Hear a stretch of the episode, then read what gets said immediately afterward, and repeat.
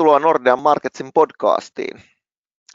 Korona on vaikeuttanut elämää monelta osin ja lyönyt talouttakin aika kovaa, mutta asuntomarkkinat käy Suomessa aika kuumina. Tästä aiheesta tänään meidän kanssa keskustelemassa meidän Suomi-ekonomisti Juho Kostiainen. Moikka Juho. Terve, terve Janne. Ja sitten meidän kiinnitysluottopankin toimitusjohtaja Jussi Pajala. Moikka Jussi. Moikka Janne. Ja mun nimi on Jaan von Gerich. Lähdetäänpä mielenkiintoista aiheesta liikkeelle. Juho, teiltä tuli, tai meiltä tuli tällä viikolla uusi asuntomarkkinakatsauskin, ja siinä tosiaan puhuttiin jopa kuumina käyvistä asuntomarkkinoista.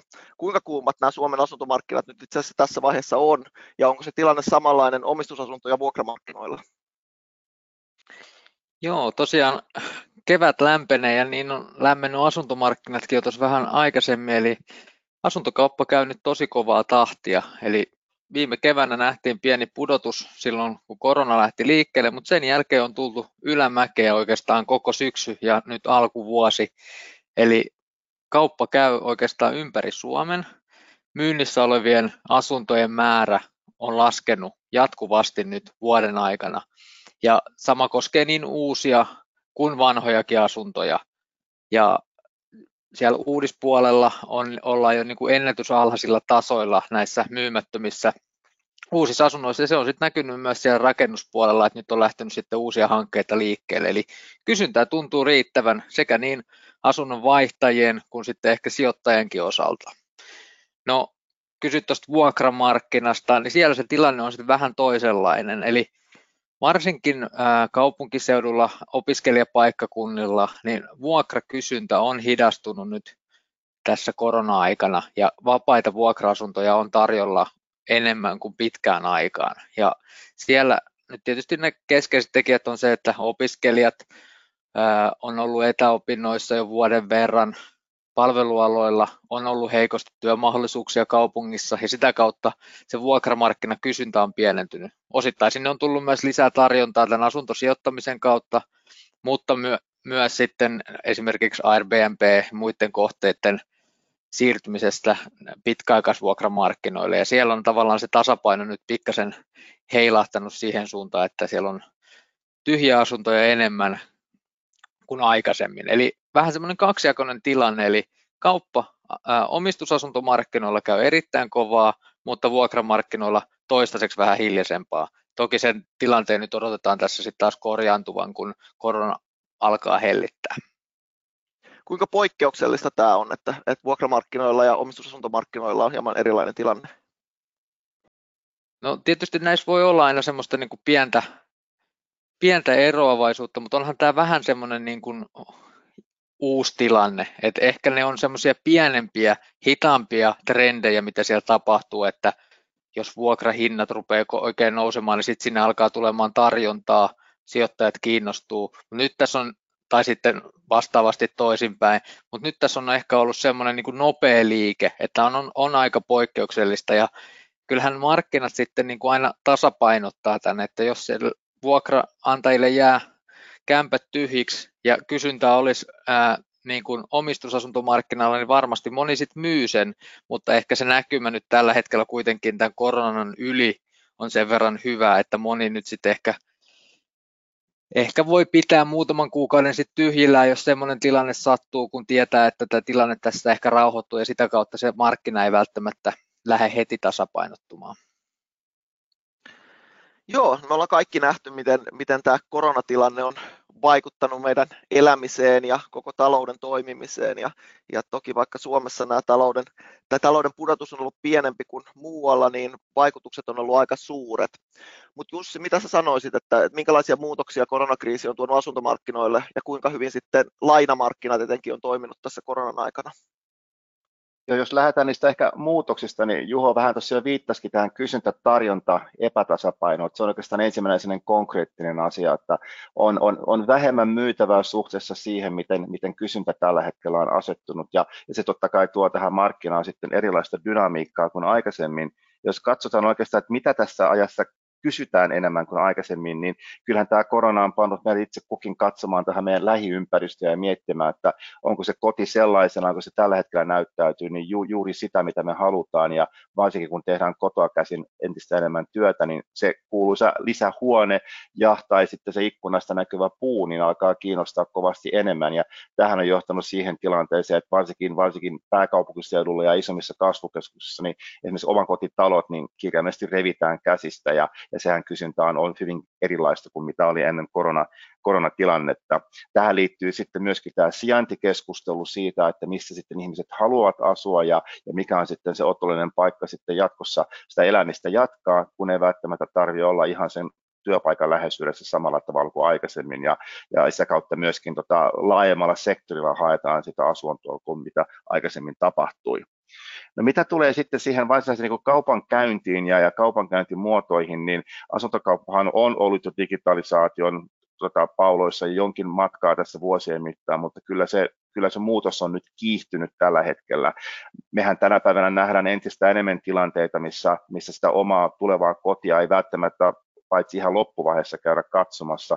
Eli asunnon välittäjät entistä enemmän järjestävät vaikkapa videoesittelyitä ja, ja, ja videon kautta haetaan sitä fiilistä siitä, että voisiko toi sitten olla se mun tulevaisuuden koti.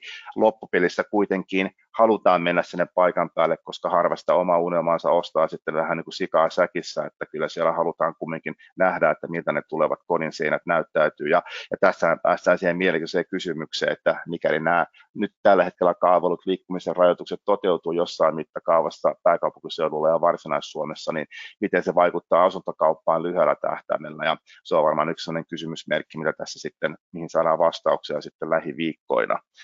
Tuossa miettii vielä, miten lainamarkkinat on toimineet, niin pankithan ovat tota, tämän digitalisaation myötä myös sopeuttaneet omaa toimintaansa tähän, tähän uuteen tilanteeseen varsin nopeasti, eli lainamarkkinat sinällään on toiminut kyllä erittäin hyvin, että siinä vaiheessa, kun asiakkaalla on tullut sitten se varmuus siitä tulevan, tulevan unelmansa toteuttamisesta, niin kyllä niin kuin rahahanat toimii siinä mielessä ja prosessi toimii, että pankista, pankista saa, kyllä, saa kyllä sen lainan sitten, jos ja kun sitten ne stressatut takaisinmaksu analyysit osoittavat, että sen rahan myöntäminen on mahdollista. Joten siinä mielessä pankit ovat, ovat olleet tässä ajassa myös takaamassa asiakkaalle sen turvallisen asioinnin, jotta sitten asuntomarkkina siltä osin myöskin on, on elävä ja toimintakykyinen. Mainitsit Jussi jos, just tässä jotain etätyön vaikutukset, että näkyy jo nyt kaupoissa, että miten uskot, että tämä kehittyy tulevaisuudessa, että kuinka pitkälle mennään siitä, että et ei ehkä haetakaan sitä, sitä tota pientä, pientä kämppää sieltä keskustasta, vaan, vaan haetaankin jotain isompaa jostain vähän muualta, vähän kauempana keskustasta tämä on varmasti se yksi ehkä isoin ja, tai isompia ja mielenkiintoisia kysymyksiä, mikä tulee muokkaamaan tätä meidän, meidän asuntomarkkinan Suomessa tulevaisuudessa. Mehän tultiin pari päivää sitten ulos tutkimuksella, missä oltiin kysytty suomalaisten näkemyksiä tästä asiasta, että onko etätyöllä merkitystä siihen, että miten jatkossa ja missä jatkossa haluaa asua. Ja me ollaan tätä kyselytutkimusta tehty nyt vuoden verran ja kolmeen eri otteeseen, ja, ja siellä on trendinomainen kehitys siihen suuntaan, että kyllä, sillä on merkitystä, että missä tulevaisuudessa halutaan asua ja minkälaisessa asumismuodossa. Oma arveluni on se, että tästä tulee jonkinasteinen tämmöinen vastavoima tälle vääjäämättömälle kaupungistumis- ja polarisaatiokehitykselle, mitä ollaan jo usean vuoden aikana, ainakin noin kymmenen vuoden aikana nähty tässä suomalaisessa asuntomarkkinassa. En itse henkilössä usko, että se tulee kumoamaan sitä kaupungistumisvaikutusta kokonaisuudessaan, mutta varmasti tulee olemaan enemmän ihmisiä, jotka miettivät, että olisiko se nykyinen kakkosasunto sitten se tulevaisuuden ykkösasunto, tai sitten kääntää niin päin, että jos vaikka tietotyöläiset ovat ennen muuttaneet työn perässä esimerkiksi pääkaupunkiseudulle, niin jatkossa vaan tuon tyyppistä työtä, missä ei vaadita sitä fyysistä läsnäoloa, niin moni saattaa miettiä, että miksi lähtisin Helsinkiin, kun voin ehkä käydä siellä pari kertaa viikossa, jos tarvetta on, ja muuten voi jatkaa elämistä sitten siellä, missä, missä tällä hetkellä asustelen. Joten tämän tyyppistä niin kuin alatrendiä uskon, että tässä tulee muodostumaan, mutta ei kuitenkaan siinä mittakaavassa, että tämä kaupungistuminen kokonaisuudessaan Suomessa loppuisi. Joo, mielenkiintoista. Juho, te kirjoitit tuossa raportissakin aika paljon näistä alueellisista eroista. Haluatko avata vielä vähän enemmän, että, kuinka suuria nämä erot oikeasti on ja, ja niin kuin sitten voi miettiä, että, kuinka, kuinka tota paljon on, on tota varaa, että näitä trendit kääntyy ja vai pysytäänkö puhutaan kuitenkin siitä, että, että nekin erot, mitä tulee, niin keskitytään sitten sinne kaupunkien ympäristölle, vai tarkoittaako tämä, että tämmöiset syrjäytyvät seudut, niin, niin ne rupeaa vetämään jälleen uudelleen. Joo, toi on kyllä todella mielenkiintoinen aihe ja me tosiaan katsottiin tuossa asuntomarkkinakatsauksessa vähän, että miten tämä väestön kasvu Suomen sisällä on jakaantunut viimeisen kymmenen vuoden aikana. Niin kuin Jussi sanoikin tuossa, niin tosiaan se kaupungistuminen on jatkunut ja jos me katsotaan ihan niin kuin lukumäärissä, niin itse asiassa väestö on kasvanut Suomessa noin kokonaisuutena viimeinen kymmenen vuotta, mutta itse asiassa niitä kasvavia paikkakuntia ei ole ollut hirveän pa- paljon tai alueita. Että siellä on Helsingin seutu, sitten Tampere, Turku, Oulun seutu ja ihan muutama muu kunta sitten näiden niin kuin ympäristökuntien lisäksi. Ja muualla Suomessa väkimäärä on vähentynyt. Ja tämä on näkynyt siinä, että nämä asuntohinnat on erkaantunut tuossa finanssikriisin jälkeen 2008 siitä eteenpäin, niin ää, asuntohinnat on ikään kuin polarisoitunut Suomessa. Ja jos tilastokeskuksen väestöennustetta katsoo eteenpäin, niin samanlainen kehitys näyttäisi jatkuvan myös nyt 2020-luvulla. Eli kasvukeskuksissa nimensä mukaisesti väestömäärä kasvaa, muualla Suomessa väestömäärä vähenee ja tämä tietysti vaikuttaa siihen asuntomarkkinatasapainoon. No se tietysti, että kuinka paljon esimerkiksi sitten hintoihin tämä vaikuttaa kasvukeskuksissa, niin se on paljon rakentamisesta kiinni. Ja tässä on viime vuosina itse asiassa nyt päästy vähän paremmin mukaan siinä rakentamisesta siihen väestön kasvuun monella kasvualueella, että pääkaupunkiseudullakin niin 2019 oli ensimmäinen vuosi itse asiassa, kun rakennettiin lähes yhtä paljon asuntoja kuin mitä ää, väkimäärä kasvu, kun viimeiset 15 vuotta on oikeastaan menty niin, että koko ajan on väestö kasvanut nopeammin kuin asuntojen määrä. Ja toisaalta sitten siellä niin kuin väestötappioalueilla ää, ää, sitä rakennuskantaa ei kuitenkaan häviä sieltä, ihmiset vähenee, jolloin tarjontaa on enemmän kuin kysyntää ja hinnat laskee. Ja siitäkin meillä olisi vähän semmoista analyysiä tuossa meidän asuntomarkkinakatsauksesta, että kannattaako silti ostaa vai pitäisikö sitten vaan vuokrata, jos haluaa asua tai kun asuu siellä väestötappio kunnissa, niin se ei ole itse asiassa ihan yksilitteisesti niinkään, että välttämättä kannattaisi asua vuokralla, koska kyllä se vuokranantajakin sitten haluaa korvauksen siitä tota, hinnanlaskusta korkeamman vuokran muodossa, joten kannattaa tarkasti laskea se, että mikä siellä on se vuokran ja osto, ostohinnan ja kautta asumiskulujen suhde sitten tota, omistusasunnossa ja sitä kautta sitten miettiä, että kumpi, kumpi kannattaa.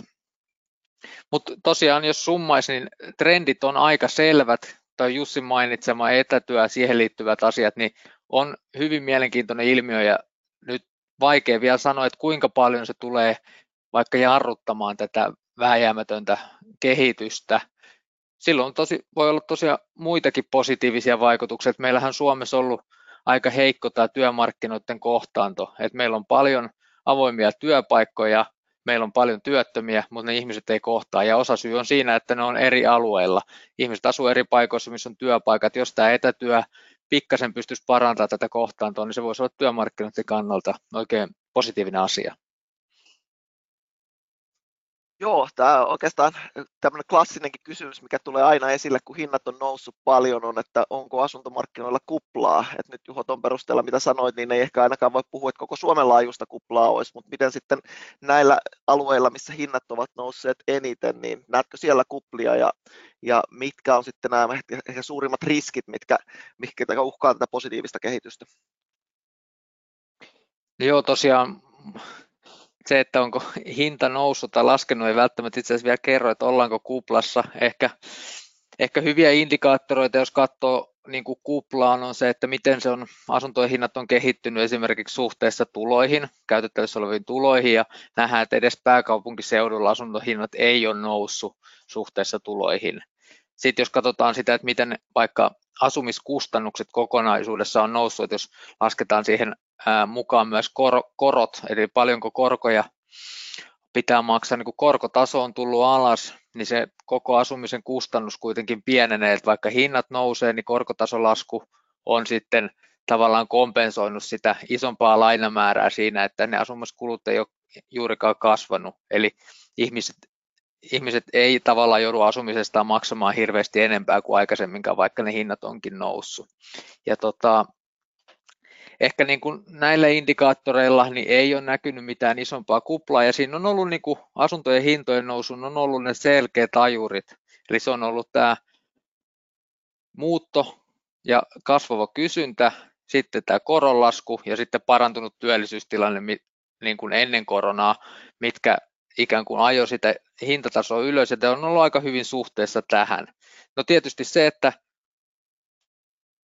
voiko hinnat laskea tai hintojen nousu tasantua, niin tietysti näissä tekijöissä tapahtuvat muutokset voi siihen vaikuttaa. Esimerkiksi just tämä korkotaso on yksi sellainen, että mikäli korot lähtee jossain kohtaa reilusti nousemaan, niin kyllä se varmasti sitten näkyy siinä maksukyvyssä. Samoin sitten toisaalta, jos työllisyys tästä taas lähtee elpymään, niin se toisaalta sitten tukee sitä asuntomarkkinaa taas omalta osalta. Eli en näkisi, että meillä on mitään kuplaa asuntomarkkinoilla tällä hetkellä, ja ää, toi tulevaisuuskin näyttää sen verran kuitenkin valosalta, kun koronasta päästään eteenpäin, että talous lähtee taas vetämään, joten se tavallaan kasvattaa sitä, kasvattaa sitä maksupotentiaalia siellä sen verran, että ää, ihmisillä on varaa asumisesta jatkossakin maksaa sen verran kuin nytkin.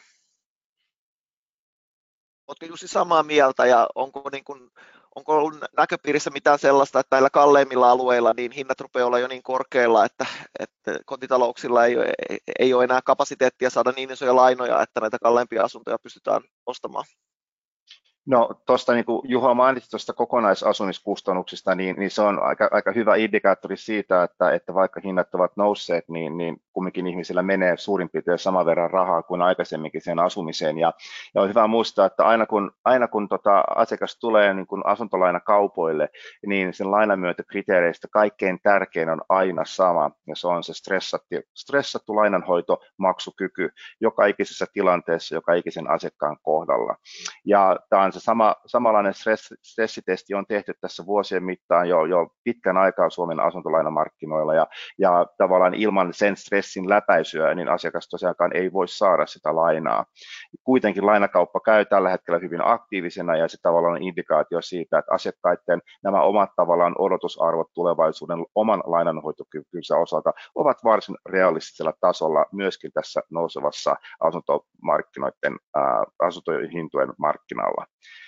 monestihan tätä hintaa ajaa myöskin sitten tämän kysyntätilanteen lisäksi odotusarvo tulevaisuudessa, niin kuin, niin kuin minkä tahansa muunkin hyödykkeen ää, hintaa. Ja tähänkin liittyen niin me kysyttiin tässä samassa tutkimuksessa, mihin aikaisemmin viittasin suomalaisilta, että miten he näkevät sitten tämän tulevaisuuden hintakehityksen asuntomarkkinoilla. Ja, ja jälleen kerran meillä on sitä aikasarjaa olemassa viime keväästä sitten tähän kevääseen, ja, ja viime keväänä tilanne oli, oli sen näköinen, että lähes viidennes asiakka- suomalaisista näki, että hinnat tulevat vääjäämättä laskemaan tässä lähitulevaisuudessa.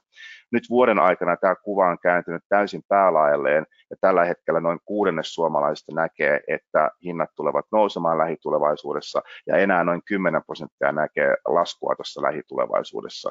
Ja tämä on myös yksi merkittävä tekijä, joka tukee osataan tätä asuntojen positiivista, mutta kuitenkin maltillista hintakehitystä, kun on se odotusarvo siitä, että jos löydän sen unelmien kodin, niin se tulee mahdollisesti matkan varrella myös lievästi kasvattamaan arvoa ja se antaa myöskin uskoa sitten suomalaisille mennä sitten aktiivisesti niille asuntokaupoille. Mutta niin kuin mä totesin aikaisemmin, niin missään vaiheessa ei kuitenkaan tingitä siitä, että varmistetaan jokaisen asiakkaan kohdalla se stressattu lainanmaksukyky aina ennen sen varsinaisen asuntolainan myöntämistä. Ja eikö ole niin, että näissä stressitesteissä käytännössä ei heijastu se, että me ollaan nyt matalan koron, koron niin kuin ympäristössä, että se ei tavallaan suoraan mahdollista isompia lainoja? Se on juuri näin, eli stressitestit tehdään 6 prosentin korkoympäristössä ja näin ollen tämä nykyinen nolla tai lähinnä, lähinnä negatiivinen korkoympäristö ei vaikuta millään tavalla siihen stressitestaukseen, että se on ollut pidemmän aikaa jo samalla, samalla tasolla tehtävä testi. Joo, että tämä ehkä joskus aiheuttaa pieniä niin kuin harhoja, että, että vaikka ne todelliset lainahoitokulut on toistaiseksi pienet, niin, niin se ei kuitenkaan tarkoita, että sitä lainaa ei mitenkään, mitenkään mahdottomasti saisi. No voisi ehkä keskustella muutaman sanan näistä, näistä korkonäkymistä, ne kuitenkin kiinnostaa ja sitten kuitenkin vaikuttaa noihin, noihin toteutuviin korkokustannuksiin. että ehkä tuossa ennen, ennen koronaa, mehän oltiin pitkään hyvin matalassa korkoympäristössä jo ennen koronaa ja, ja monet siellä heitti jo pyyhettä kehään siitä, että eihän nämä korot nouse koskaan. Ja sitten kun tuli vielä korona siihen päälle, niin, niin se oli niin kuin, tuntuu, että se oli tämmöinen viimeinen niitti, niitti tähän tilanteeseen. Ja kyllähän se ainakin pidensi tätä matalien korkojen jatkumisen aikaa, mutta, mutta ei, ei kyllä tarkoita sitä automaattisesti, että, että korot olisi nyt, nyt niin kuin jäänyt näille miinustasoille tai nollatasoille ikuisiksi ajoiksi. Et itse asiassa tässä, tässä niin kuin on ihan hyvät mahdollisuudet, että me toivotaan tästä shokista nopeammin kuin monesta muusta. Meillä ei ole tarvetta millekään tällaiselle ää, suuremmalle resurssien uudelleenallokoinnille, niin kuin on ollut tilanne monissa aikaisemmissa kriiseissä, kuten finanssikriisissä, mikä sitten mahdollistaa sen, että et, et, et, niin kuin myös toipuminen voi olla nopeampaa ja myös näitä inflaatiopaineita, mitä keskuspankki seurailee, niin, niin ää, niitä voi tulla sieltä, että Yhdysvalloissahan puhutaan jo melkein inflaatiopeloista tällä hetkellä, että euroalueella tilanne on vähän, vähän maltillisempi, mutta että, että niin kuin täälläkin pikkuhiljaa tullaan ja tullaan perässä ja, ja ei varmaan nyt vielä tänä tai ensi vuonna nähdä mitään kovin vahvaa ainakaan lyhyiden korkojen nousua. Pidemmissä koroissahan nousua on jo nähty, mutta sitten jos katsotaan vähän pidemmälle, ja, ja, niin, niin kyllä vuonna 2023 jo hyvin voidaan, voidaan nähdä EKPltä koronnostoja ja, ja sitten eh, harvemmin kun keskuspankki lähtee eh, rahapolitiikkaa kiristämään, niin harvemmin se jää vaan tämmöisen hienosäätöön yhteen tai kahteen nostoon, että kyllä yleensä sitten puhutaan useammista nostoista, että et kyllä ihan, ihan tämmöinen hyvä perusskenaario edelleen on se, että muutamien vuosien päästä voidaan olla sitten jo selkeästi pari prosenttia ää, koroissa plussalla, että et siinä mielessä kannattaa katsoa tätä korkonäkymää myös, myös niin kuin, ei peruutuspeiliin katsoen, vaan, vaan eteenpäin katsoen siitä, että mikä tämä todennäköinen tuleva kehitys on. Ää, miten sä Jussi sanoisit, että, että niin kuin tämä historia on kuitenkin se, että korot on jatkunut pitkään, ne on ollut matalilla, miten se on näkynyt lainakysynnässä ja miten, miten se on näkynyt korkosuojauksissa tai kiinteäkorkoisissa lainoissa, että haluaako kukaan tällaisia niin kuin kiinteäkorkoisia nyt kun vaihtuvat korot, Euriborit on ollut niin matalalla niin pitkään. No joo, että jos, jos lähdetään edes sitä kysyntäpuolesta, niin onhan se selvää, että siinä vaiheessa, kun on, on alhainen korkoympäristö, ja siinä on vielä hyvä niin kuin lisätä se tosiasia, että Suomessa on eurooppalaisella mittapuulla mitaten niin kaikkein alhaisimmat asiakasmarginaalit vielä siihen yhdistettynä, niin kyllähän se tietenkin siinä vaiheessa, kun mietitään asuntokauppoja, niin, niin asiakkaille on semmoinen ehkä, ehkä kannustava tekijä, että pystytään niin kuin järkevällä lainanhoitokululla pääsemään kiinni kumminkin siihen omaan, oman unelmaan ja alkaa rakentaa sitä omaa kotia. Tässä haluan vielä kuitenkin korostaa, että huolimatta tästä alhaisesta korkoympäristössä, niin se stressattu lainan, lainanmaksukykytesti tehdään jo kaikissa tilanteissa siitä huolimatta. Suomessahan on myös semmoinen mielenkiintoinen rakenteellinen ilmentymä asuntolainamarkkinoilla, että me ollaan lähes täysin vaihtuvakorkoisessa markkinassa. Noin 99 prosenttia suomalaisista uusista asuntolainoista on, on tota vaihtuvakorkoisia, joka on myöskin poikkeavaa eurooppalaisessa mittapuussa, missä ollaan enemmän tuolla kiinteän koron maailmassa. Mutta tähän liittyen sitten niin suomalaiset ovat olleet ja ovat varsin valveutuneita sen suhteen, että eivät ne korot niin kuin ikuisuuksia pysy siellä nollan ympäristössä tai sen alapuolella. Ja näin ollen niin on syytä varautua myös siihen, että, että korot saattavat joku päivä sitten liikahtaa vähän ylöspäin. Ja oikeastaan tähänkin liittyen niin me kysyttiin samassa kyselyssä suomalaisilta, että millä tavalla, jos mitenkään, he ovat varautuneet siihen korkojen mahdolliseen nousuun. Ja, ja kyselyn tutkimuksen perusteella noin 70 prosenttia suomalaisista ovat varautuneet siihen korkojen nousuun. Yksi hyvin tyypillinen tapa varautua siihen on, on viime aikoina hyvinkin suosittu korkosuojautuminen, eli asunnon lainan ottohetkellä otetaan sitten korkosuoja vaikka 5-10 vuodeksi, ja näin ollen pystytään se viitekoron arvon osalta sitten varmistaa, että se ei lähde holtittomasti kasvamaan.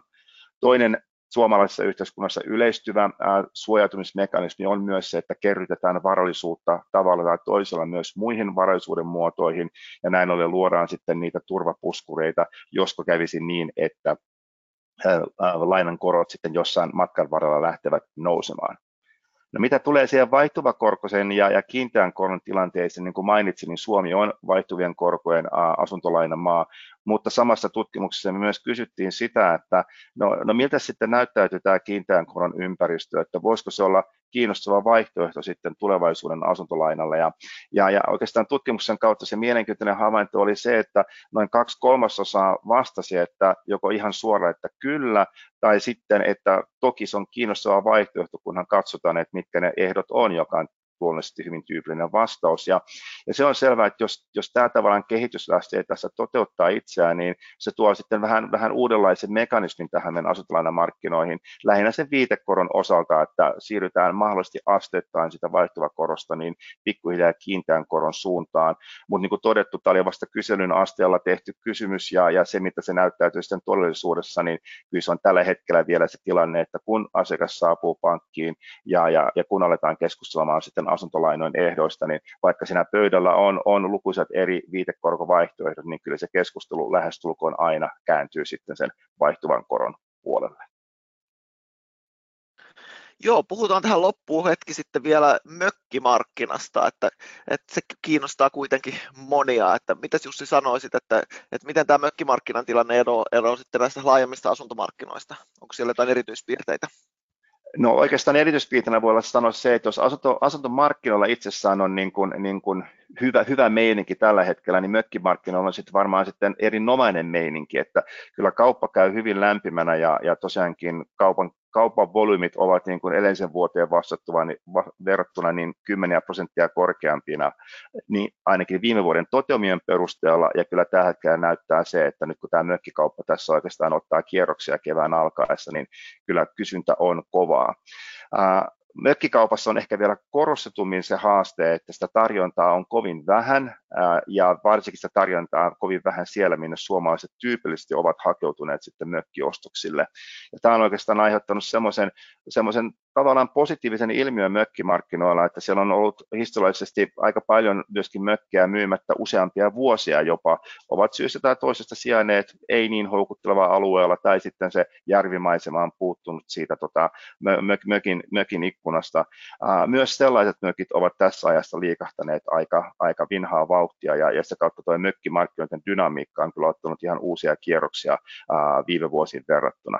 On toki hyvä muistaa, että se mökkikaupan volyymi on varsin marginaalista, että siinä missä asuntokauppaa käydään niin kuin, niin kuin toistaa tuhatta kappaletta vuositasolla, niin mökkikauppaa kumminkin käydään tuhansia kappaleita vuositasolla, että ei se markkina sinänsä ole niin valtavan iso, mutta totta kai näin varsinkin suomalaisessa yhteiskunnassa hyvin, hyvin keskeinen osa sitä meidän vapaa aikaamme jos katsotaan vähän sitä, että, että minkälaisia mökkejä tänä päivänä sitä halutaan enemmän ja enemmän, niin sitä päästään takaisin siihen etätyökeskusteluun ja siihen ajatukseen, että missä suomalaiset jatkossa haluavat asua ja millä tavalla.